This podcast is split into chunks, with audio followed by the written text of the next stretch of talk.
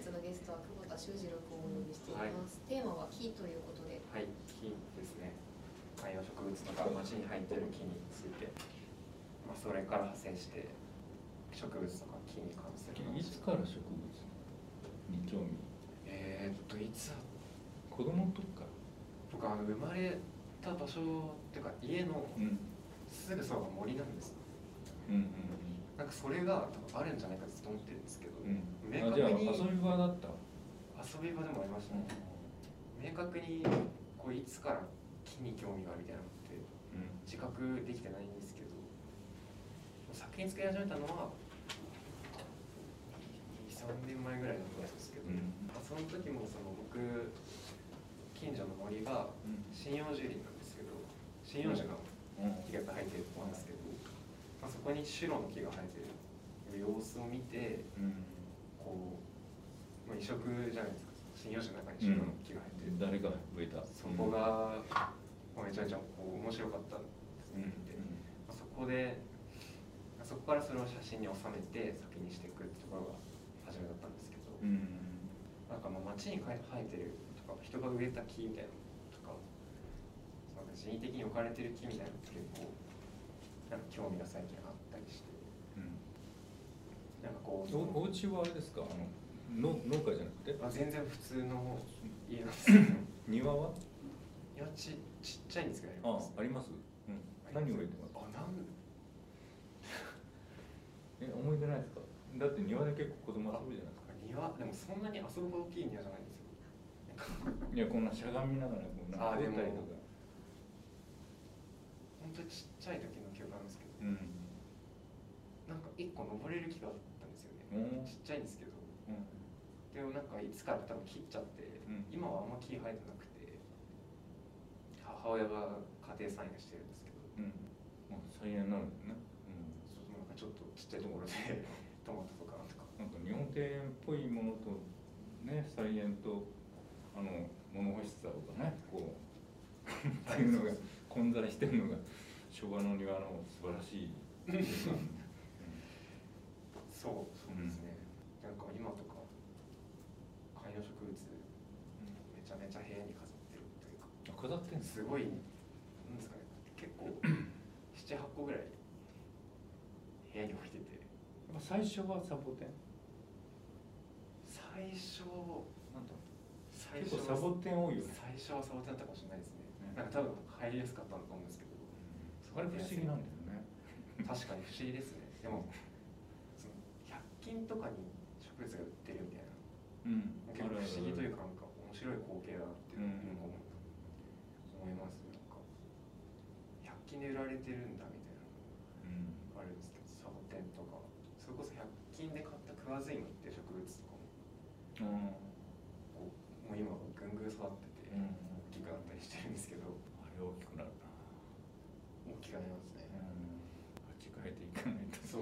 8回で、なんかでもその間植物あると今リラックス効果みたいなのあるじゃないですか。その要素として、ね、不思議なんです、そうなんですね。不思議だしなんか、うん、それ以上の何かがある気がしてるというか、うん、なんかリラックスするなっていう気持ちとはなんか違う感情があると思うんですよなんか、うん、その空間に植物を置いてあるっていうところで、まあ、自分はなんかなんだろうでもその懐かしいって思うほどそんなに幼い時にたくさん木に触れてたかって言われるとそんな気もしてなくて。うん。なんか前まではその部屋に植物が置いてあることでなんかこうノノスタルジックな何かをこう得得てるというかなんか懐かしさみたいなのを感じてるのかなとか思ってたんですけど、なんかそういうわけでもない気多がし分ねそれはね洗脳だよね。世間のね。うん。うん。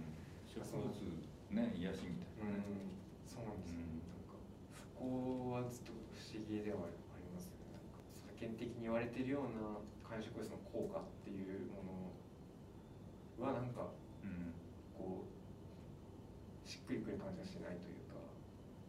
だからインテリアとして存在する植物の向こうに何を見ているかそうですね。そういう問題がそういうところが。問いが。はい問いが。うん。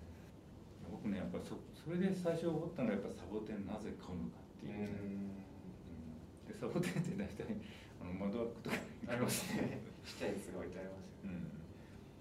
非常になんかシルエットを楽しんでる感じがあって、うんそうですね。可愛いみたいなところとかあると思います。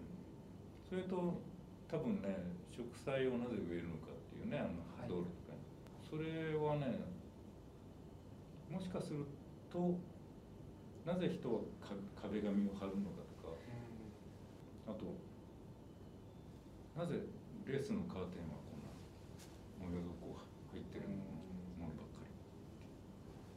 そういうのとね関係があるんじゃないかと思って。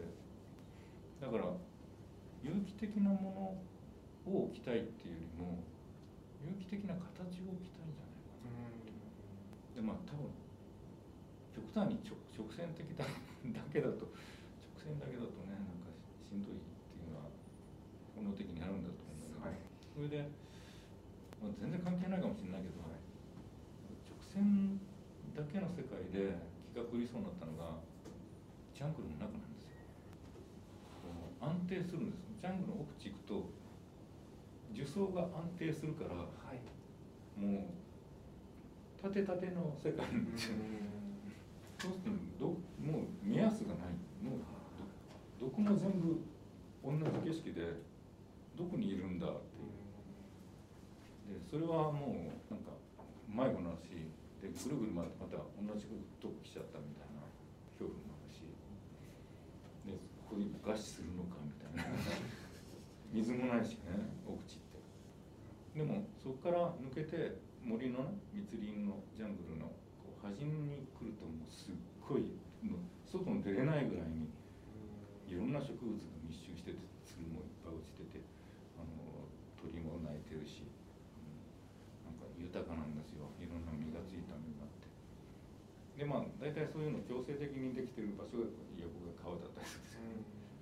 でもまあそうやって端っこっていうのはだから人間とか動物とかすごく豊かなねあのたくさんの植物とたくさんの動物が生活できてる。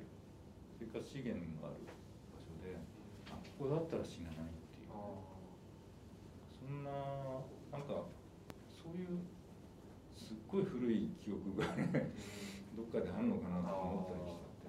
って。だから直線的な風景に対してちょっと不安になるのはなんかそういう分かんないけどな、でもなんかそのレベルの本当に遺伝子レベルというかそのレベルのなんか感じ方をしてるっていうかなんか。本能的でしょ？本能的なうん。その、そういうのがあるなっていうめっちゃ思いますね。色？色関係ないんですか？なんか緑色っていうよりも。感じじゃないですか形じゃない。かな有機的な形っていうか。緑まあ緑の四角が置いてあってもって感じですそうね。そうそうブロック置いて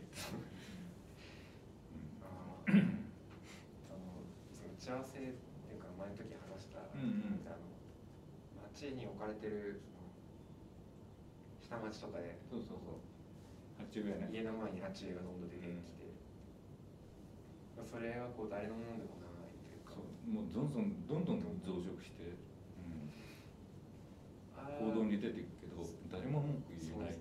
のはやっぱり誰のもので無種物っていううん。自然のものは無種物だっていう感覚がまだ人間にあるっていうね、はいそういう安心感がすごくうん。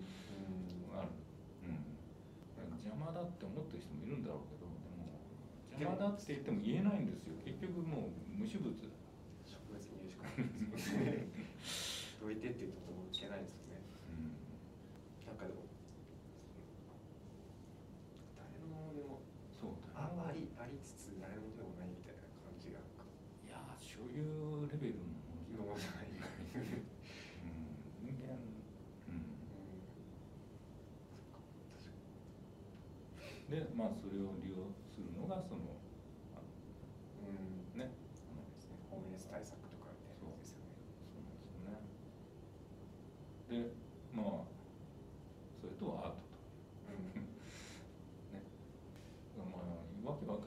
無私物的なものに見えてんでしょうね。そのアートはね。そう。うん、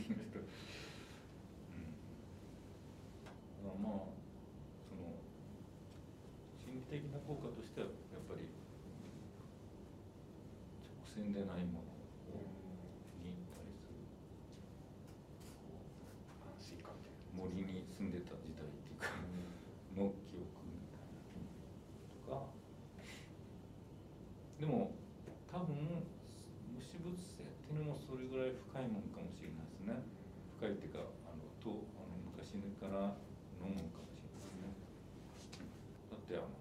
本でも畑をね焼き畑とかこうこう開墾する時は、まあ、どんどん移動していくんですけどね。どんどん移動しながら焼いて一周して 10, 10年で一周みたいな。もうそういう時に開墾する時に必ずこうお借りしますという儀式ありますね。だから本当虫虫物なんですよ。自分の山であっても虫物なんですよ。そこの畑をにするとかあるいはそこに家を建てるときは地震災あるじゃないですか。これもやっぱ一時的にお返ししますけどね。その感覚はあの日本でもあのあのアメリカ原住民でもあるわけですよね、すごい古いその感覚みたいなのが実はあるんでしょうね、今ね面白いですだから植物を通してそういうそれ現代人だけじゃなくてやっぱりそのそれこそ人類学的にいろんな民族が植物に対してどうコミュニケーションしてるかみたいな,、はい。なんかそういうところはすごく街路樹とか街路の植栽なんかを見るときに役に立つかもしれないと思うけど、でも多分多くの人は現代人は現代人ってこう切り離してるからそんなの飛躍だよって言っちゃうかもしけど人間の心ってそんな変わんないからな、本当は。変わってると思っちゃうんですよね。すぐね。進化してるとかね。進化ってなんか変な意味で使ってるでしょ。進歩の意味で使ってるじゃん見ること思う人たち。進化って変化なのに。ただその時その時変わらないものがいろんな現れ方をするっていうのが進化ですけど。でもその変わらないものを感じていない人は進歩はもうプデートしていくもんだみたいななんか感じがしてて。でもそれは歴史観の悪い癖ななのはあの映画なんですけどね。現代人が一番優れてるみたいな感じがしてるから。まあ、まあ、もちろんテクノロジーはね進進歩してますそうですね。人間の心とかアートは絶対絶対進進化しまあ進歩しませんからね、まあ、その辺の反動はある反動っていうか誤解は受けるかもしれないけども多分その辺にいかないと、でもその感覚はもう絶対あるからとにかくこうその受ける感覚を書き書き留めていって、そうでねでその後でそのアマゾンの人たちのとか見ていくとおおこれとこれはこうこれはこう彼らにとってはこう変換されてるとかこの感自分のこの感覚は彼らにとってはこう変だから変換だから文化って。そういう変換の形が分かっていくそれはあれなのでもさっきの人類学の話に近い。ああなるほど。めちゃめちゃ面白い。いやこの間ババザールの話したよね。小金町バザー。ルこれの違うさあそうか。具体的にはあの時言わなかったか。そうなんですよね。だからある時期ある期間を借りてアートスペースをやってる。はいはい。でもその期間を過ぎると横浜市に返さなきゃいけない。返したらもうかなり浄化されたということになりこの地域がね。でどんどん再再開発していき貧乏にも追い出すっていう。なんかそういう市のうんものにその予定に都市計画に加担してんだけどそれに対して代表であるあなたは対抗策は考えているかって聞いたんですただこうクッションに使われて捨てられる。それだったらいろんな人がね学生もボランティアでいっぱい行ってるしいろんな人が一生懸命やってるのもかわいそうだということで。で聞いたらショッキングな答えが返ってきてその代表から。関係ないかもしれないですけど。関係ないかもしれない。近くこれまた家の近くなんですけど、うん。米軍基地の跡地が米軍基地の跡地があって、うんそこが物心つく時にはもう跡地になっててそこがこうなんていうか広大な原っぱうん。で畑もあうんって、でたくさん木も生えてて、うんものすごくいいとこだったんですけど、横浜なんですかね花博をやろうみたいな。うん。花博。え？この将来？もう近々みたい近々。なななんだかわかんないですけど、まあ、そんな旗みたいなのが駅で貼ってあってで、まあ、親とかと話してそこ米軍跡地がそうなっちゃうんじゃないかみたいな話出てたんですけど、うん。1年前ぐらいにツイッターかなんかでそこピンポイントでそこがなんかのテーマパークなんかうんが立つみたいな。うんなんかすごいものすごいいいとこなんですよ。そこが、犬のとかも散歩みんなしてたりするし自分もよく行くんですね、うん。そこ。散歩すると本当に嫌なことを全て忘れて帰れるみたいな。うんすごいいい場所なんですそうなんだ。そこがこうテーマパークみたいな滑れてしまうっていうのがすごい今時テーマパーク悲しいなと。うん。そういう場所も大事にしていってほしいなっていう。ねえふうにちょっと添えましたけど僕ねでもあのまたそれるけどあの昭和の庭が大好きなんですね。あやっぱ混在感とあとやっぱり庭作るんだったら日本庭園でしょみたいななんかそういう憧れで適当な日本庭園ができてるのがねあいやわかります。すごいいいと思います。燃えるんですよ。あれいやはすごいわかります。ねそれはあれだけの写真集欲しいっていう。うんあれ本当にわかります。いやうちなんかもうなんかあれだしみたいなこもういっぱい干しいや干したままですそうですもうもうなんか植えてあるもの枯れちゃってるみたいなとかうん状態とか結構すごい好きですねそれは庭見ちゃいますね散歩とかしてる人がやっぱりそう結構珍しい木もね植えうんね植えたりなんかやたら育っちゃってるみたいなもやたら育っちゃうなんかそう育ててないと思うんですけど植えた人も多分忘れてるんだろうね多分知らないんだと思うそうですよなんかえこんなでかくなんのみたいな植物うんそうそうあったりしますよねなんか、え見たことないんだよそういうのってね大体ね。どっかから持ってきてんだよね。あすごいですねなんか見たこと知らない。半端なくでかいサボテンみたいなところあったりしますね。サボテン？サボテンっていうかサボテン、うん、あります？なんか高背高くなりすぎてるみたいな。サボテンなそれ蜂じゃなくてどこに植えられてるか見えないんですけど庭からすごい高さのサボテンがつるんで生えてるっていうのを前見ましたね散歩してる時に。だからまあ城もそうだよねだからね。そうです白もそう。白なんかもすごい生生命力というか。基本あれだもんねもともとの精神がさ庭園ってあの名称継承日本のうん有名な景いい景観の場所を持ってくるっていうのがあれだからだからもうサボテンでメキシコもうちょっと日本越えてねこう日本越えて憧れのなんかそうなんかちょっと日本超えたいみたいなうん気持ちが見えるみたいな面白いですよなんかでも観光とかで行くとこだからね。その名称継承もそうだしあのねメキシコもそうだろうし、うん、それを身近なところでに箱庭的にしたいっていうのがね、素晴らしいな。なんかすごいでかい城とかも全然なんか日本の的な建築物のうんすぐそばにすごい高い城が入ってたりとか。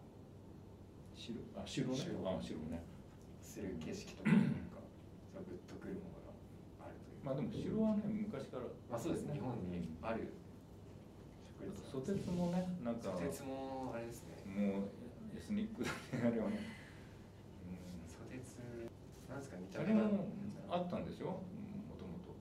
ソテツも日本なんなんか、ね。うん、でも全然日本で多分、あんまり流行ってなかったはずだけど、うん、あれも憧れとして持ってくる僕ソテツ今買いたいなって思ってます。と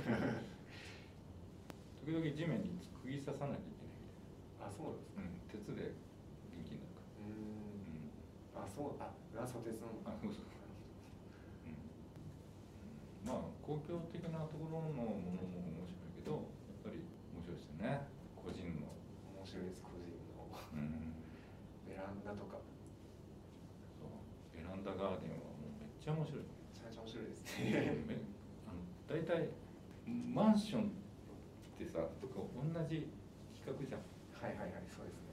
で同じ部屋がいっぱいあるはいだけどい人一つこう調べた人がいるんだけどもう全然違う世界なんですよ、ああ部屋の中は。うん、でそれはただ趣味だけの問題かなって思うけどでもベランダガーデンはもっとルーツが出てくるんですよ。植えるものがつまり農家出身だったらそれ作ってたようなものが植えたがるしそれも地域によって違うしネギだったらネギ、うん、いろいろだからそれの選び方なんかも本当に前は日本の原原風景って言ったらね農家からねあの東京に出てきた人たちにとっては農村風景じゃないですかでその世代の人たちは本当にそのそういうはいこの小さな世界に農村風景の記憶をうん見ていくんですよ。もうな今涙ぐらい そういうのを思うとグッときますよね乗ってきますよ。うん、で逆に東京生まれの人は逆なんですよ。ちゃんとしたプランターをに雑草を植えてるんですよ。雑草を植えてるんですか？いやーだから農家じゃない人にとっては雑草は綺麗なんですよめちゃくちゃ。雑草って綺麗ですよね。小さな花が咲いてね、うん。で元農家だったら嫌だけどねすぐ抜いてやりたいそうですからね。これのためにも一日何時間費やしたかみたいな。まあこういう感じでしたけどぜひ聞いてくださってる方々街に生えてる植物